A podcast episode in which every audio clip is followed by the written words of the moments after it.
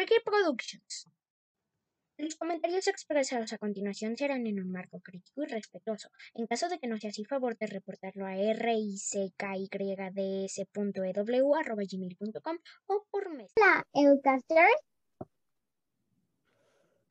Sean bienvenidas y bienvenidos al doceavo episodio de A Podcast.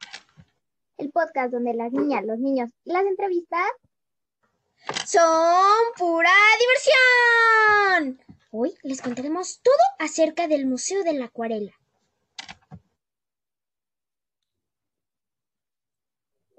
Esto gracias al Museo Nacional de la Acuarela, de la Acuarela Alfredo Guati Rojo. Pero antes de eso, no olviden seguirnos en Facebook, YouTube, Spotify, iHeartRadio, Google Podcast, Breaker, Pocket Cash, Radio Public y Anchor.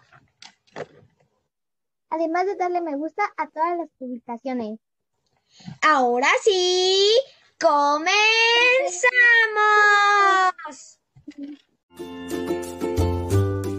El podcast. Ya estamos en el podcast con Scarlett Galindo, directora del Museo Nacional de la Acuarela, Alfredo Guatirrojo. Pero antes déjenme decirles que Peludón, el mono más alegretón, ya está de regreso. Ahora sí, bienvenidos los dos. Bienvenidos. Gracias por la invitación. Gracias a ti por aceptarla. Ok.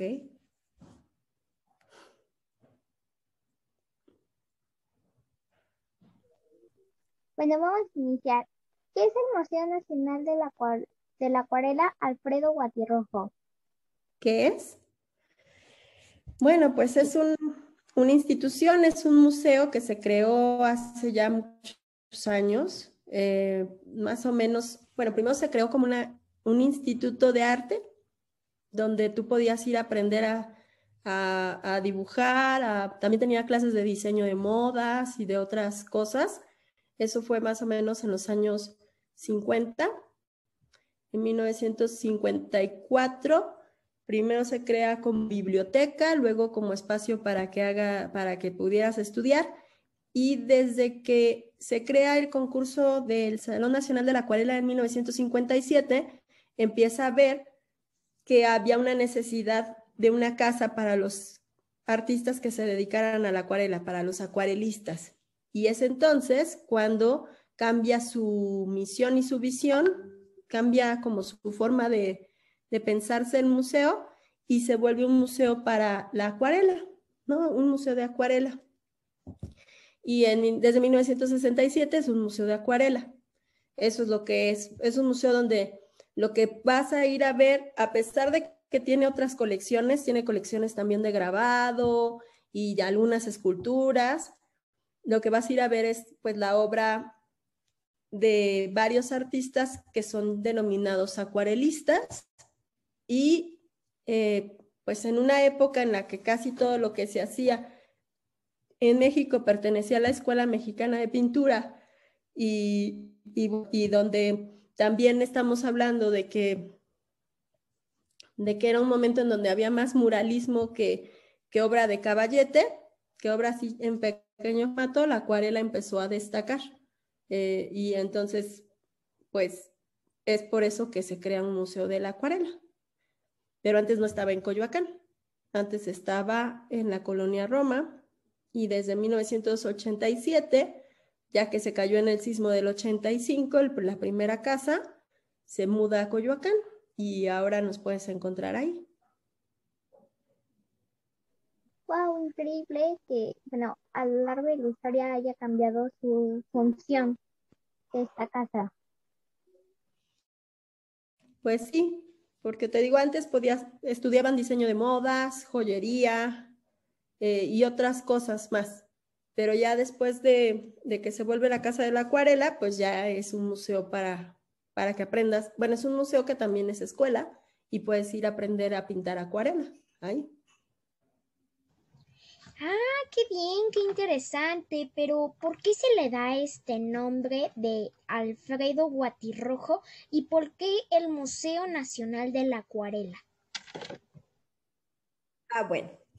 Alfredo Guatirrojo fue el fundador del museo a él se le ocurrió todo este asunto de hacer la casa, de hacer un instituto de arte y después, y desde los años 60 empezó a hacer concursos infantiles, por ejemplo, para que los niños se acercaran a la pintura y daba clases de pintura para niños. Pero este, después, pues se llama, antes se llamaba el museo, primero te digo, se llamaba el Instituto de Arte de México y después se llamó el Museo, museo de, el museo de la Acuarela Mexicana. Pero a partir del 2003, cuando su fundador fallece, se le llama Museo Nacional de la Acuarela. Esta es una asociación civil. Normalmente cuando un museo se llama nacional es por decreto presidencial, pero a nosotros, a pesar de que el presidente que lo inauguró en Coyoacán, que se llamaba Miguel de la Madrid, él sí en alguna carta lo denominó nacional, nunca lo decretó tal cual, pero somos nacionales porque así quedó en nuestro nombre.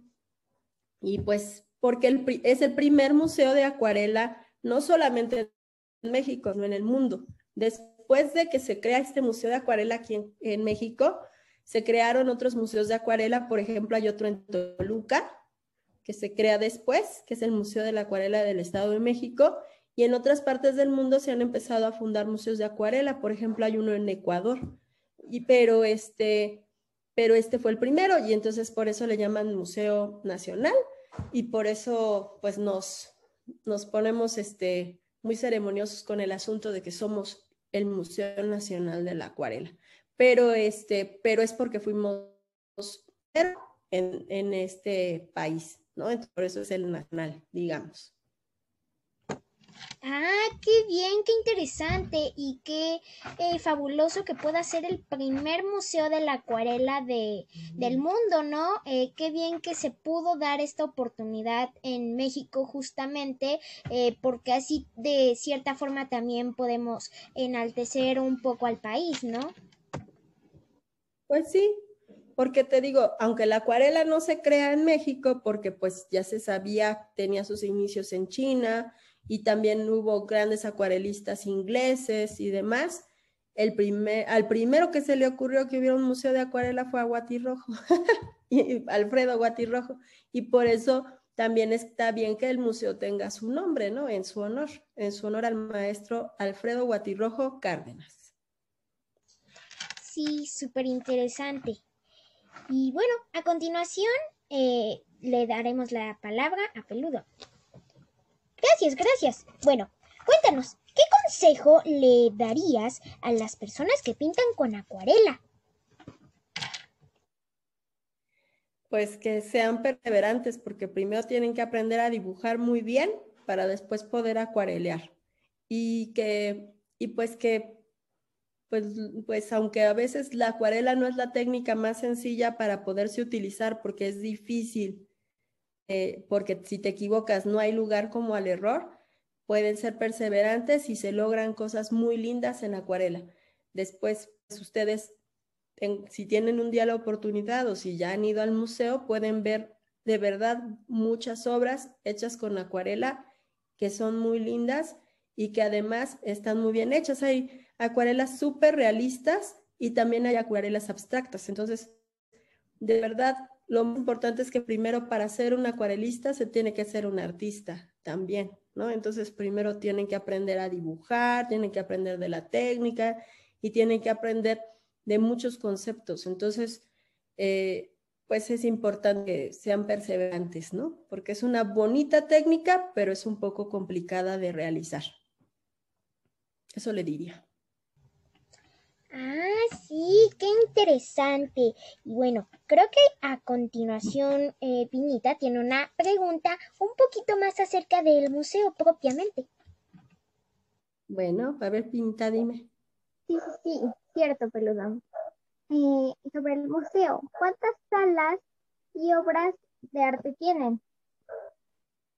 Bueno, el museo tiene seis salas de exposición permanente. Esto quiere decir que son salas que tienen obra que podríamos decir que siempre que vayas va a estar ahí, eh, que cuentan la historia de la acuarela en diferentes periodos de la historia, por decirlo, y, tiene una galería temporal en esa cambian las exposiciones más o menos entre uno o dos meses para que puedan ustedes ir y ver cosas diferentes cada vez que vayan.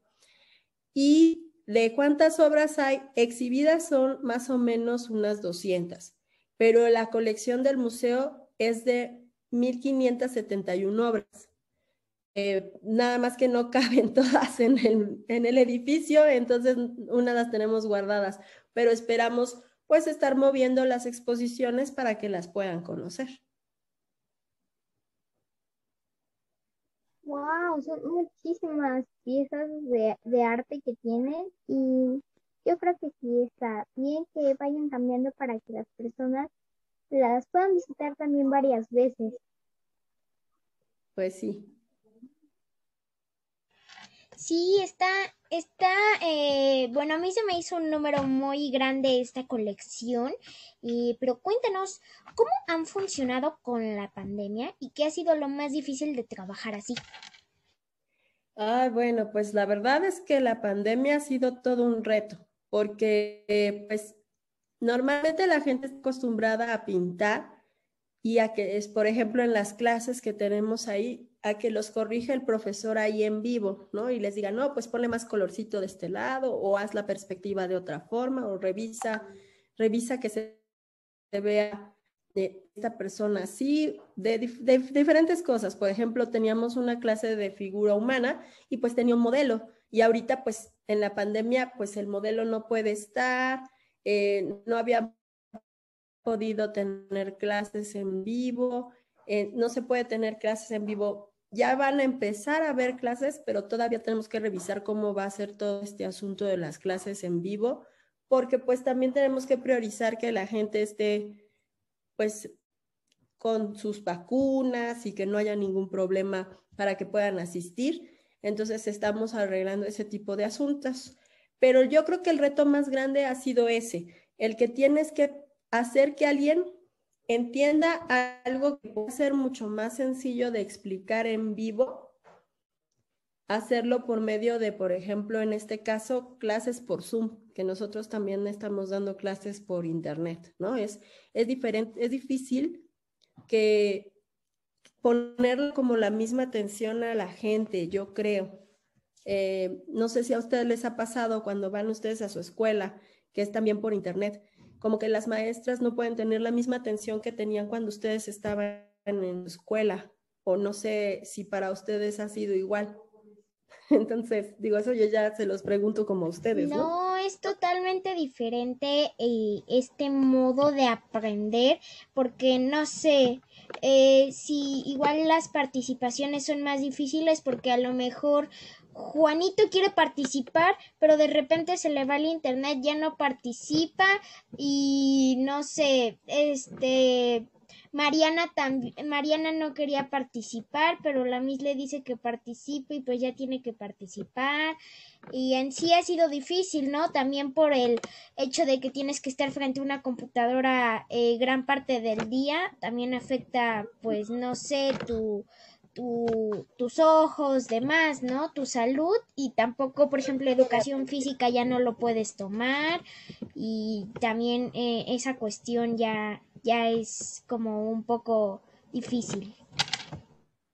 Pues es, es lo mismo, o sea, como, y bueno, y pues hubo un tiempo que no podías ir a visitar el museo, pero para nada, ¿no? Entonces lo que empezamos a hacer es por internet poner algunas de las obras para que las pudiera ver la gente, nosotros todos los años tenemos un concurso infantil y este año el concurso infantil fue en línea para que los niños pudieran mandar su obra y, este, y la pasáramos por nuestra página de Facebook. Y entonces fue distinto y fue una dinámica diferente, pero estuvo bien también porque, por ejemplo, los ganadores del concurso fueron de otros estados de la República, cuando normalmente los que más participan son gente de la Ciudad de México.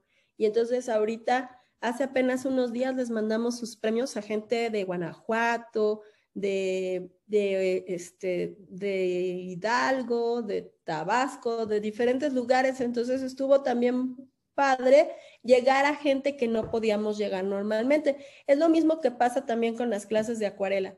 Cuando las clases de acuarela eran solo en el museo, pues entonces solamente podía ir gente que vivía en la Ciudad de México y que podía, que podía ir en los horarios de las clases. Ahorita hay maestros que tienen alumnos de otros estados de la República porque pueden ir por internet.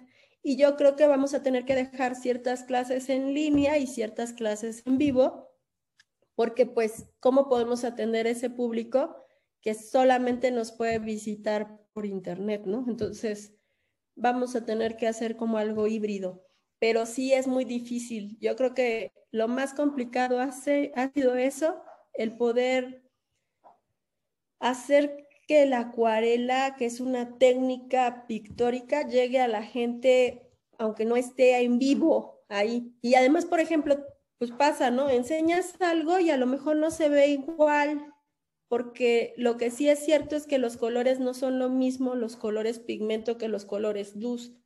Y ustedes más o menos ahí a lo mejor con la ciencia medio lo saben. Entonces no es este, no es lo mismo.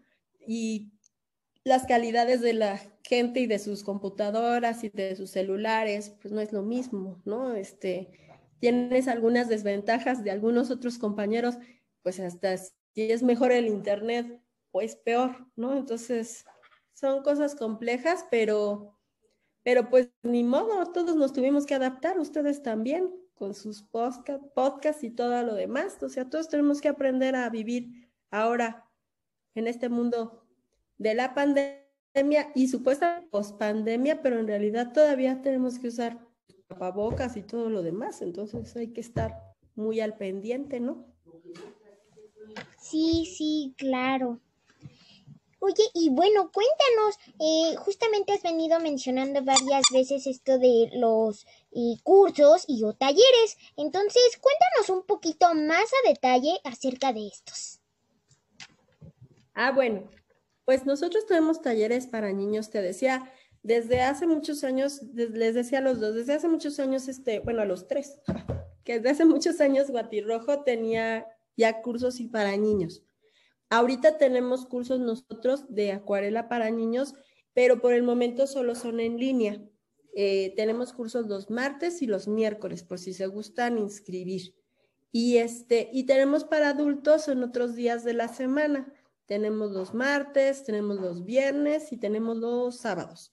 Y además de eso, este, para los artistas que ya son con cierta trayectoria y quieren aprender, cada mes la Sociedad de Amigos del Museo nos ayuda haciendo un taller con algún artista ya con alguna trayectoria que sabe dibujar ciertas cosas o sabe acuarelear ciertas cosas en específico. Son talleres especializados a los que también se puede entrar y este y pues todas nuestras actividades las pueden encontrar en nuestras redes sociales. Tenemos una página de internet que es www.acuarela.org.mx y ahí siempre pueden estar al corriente de lo que está pasando en el museo y ustedes pueden preguntar también a los teléfonos del museo para poder recibir informes.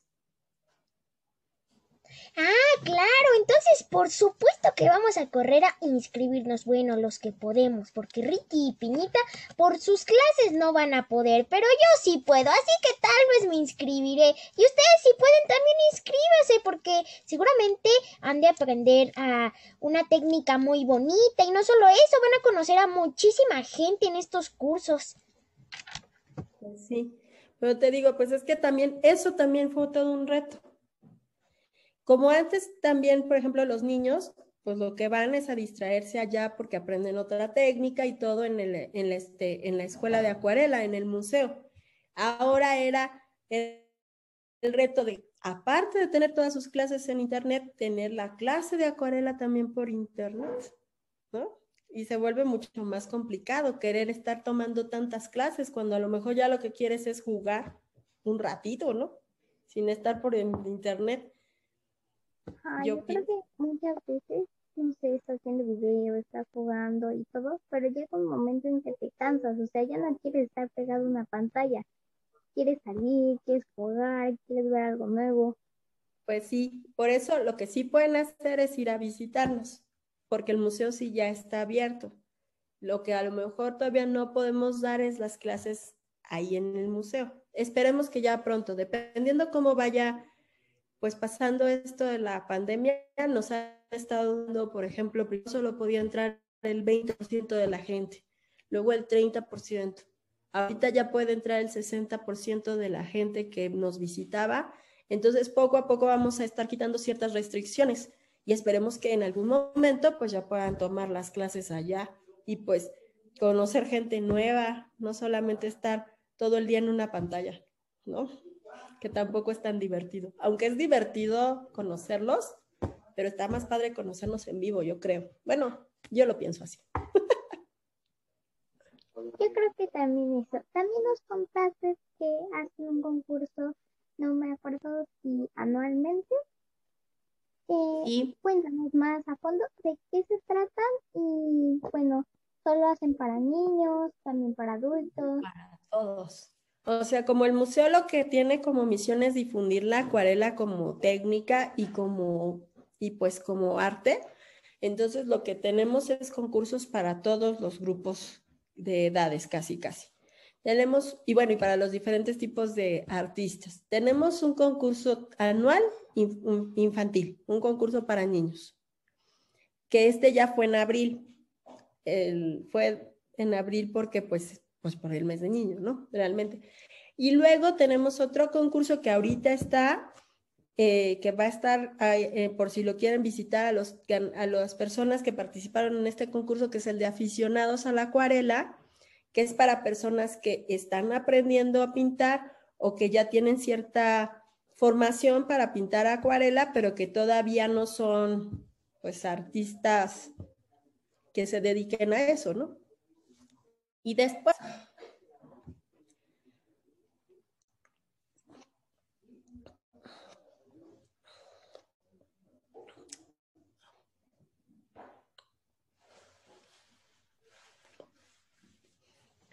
Ah, sí, sí, sí, eh, pues suena muy bien esto de que tengan dos cursos eh, para difundir la acuarela a toda la gente eh, posible. Y también qué bueno que puedan dar premios, qué bueno que se pueda conocer a muchas personas, a muchas obras de arte y demás, ¿no? Esto está muy bien. Sí, Y bueno, y cuéntanos, ¿tendrán un curso de verano? ¿Cuándo, dónde, cómo y a qué costo?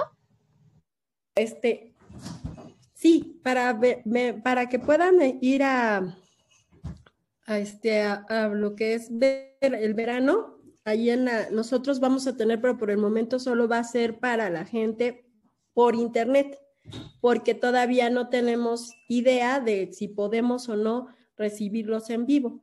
Y también se me olvidó decirles que otra, otra persona que también recibimos ahí sus, otra, que recogemos sus materiales para otro, para otro proyecto, es la, el Salón Nacional, que ese sí es para gente que ya está artista y entonces ellos llevan sus obras ya con cierta trayectoria, tienen que ir y, y llevan su obra al museo.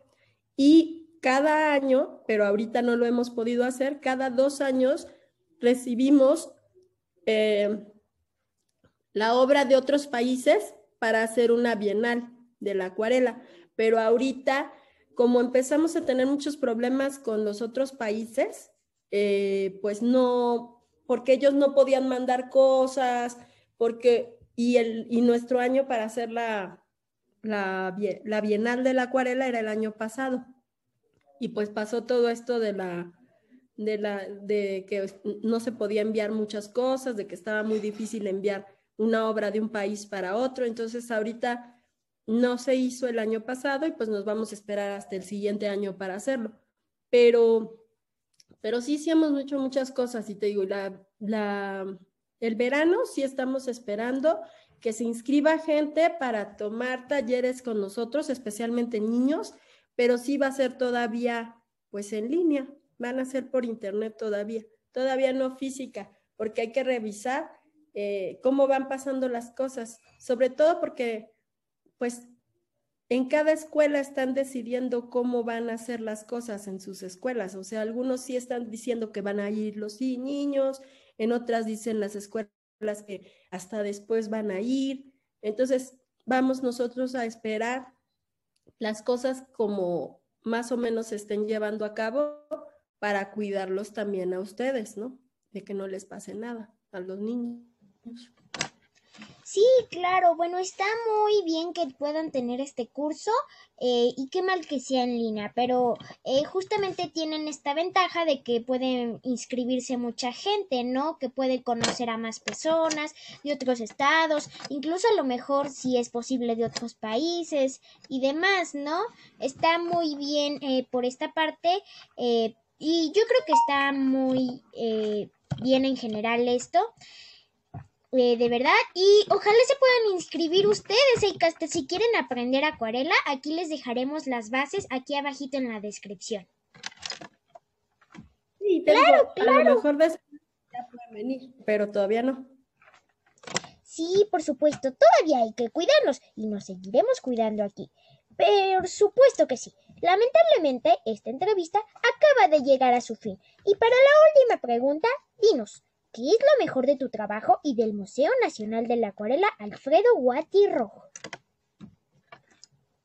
Bueno, lo mejor de mi trabajo. Te platico que, bueno, les platico que yo tiene que yo quería trabajar en un museo. Ya tenía mucho tiempo, desde, no sé, desde hace muchos años.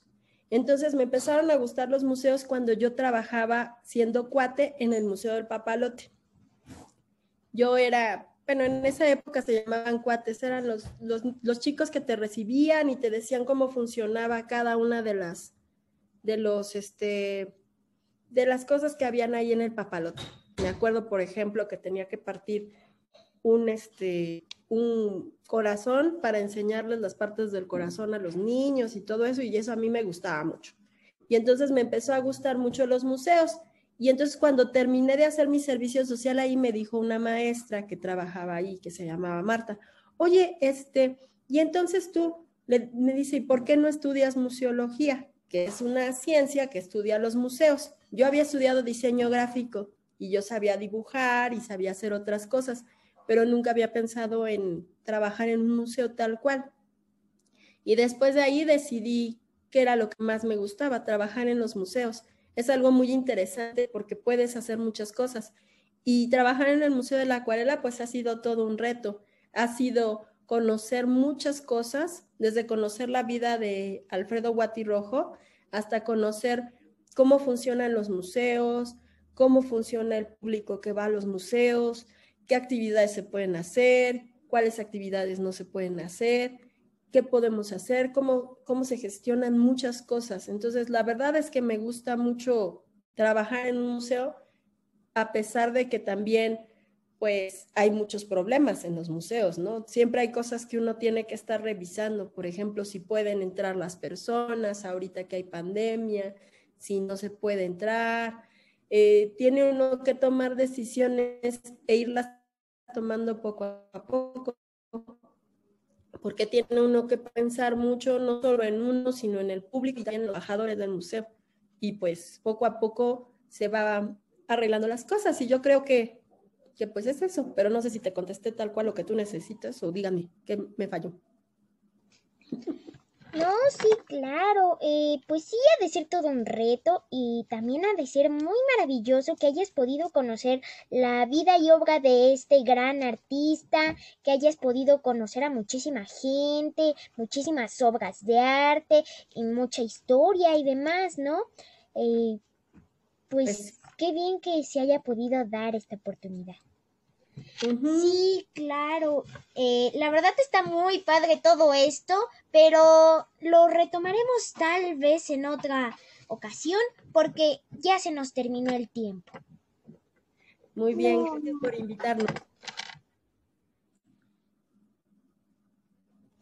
Muchísimas gracias a ti por aceptar la entrevista. Yo soy Ricky.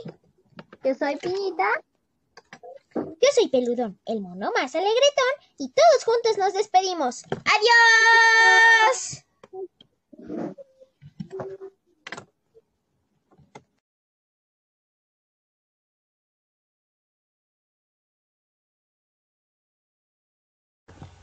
Rikixei.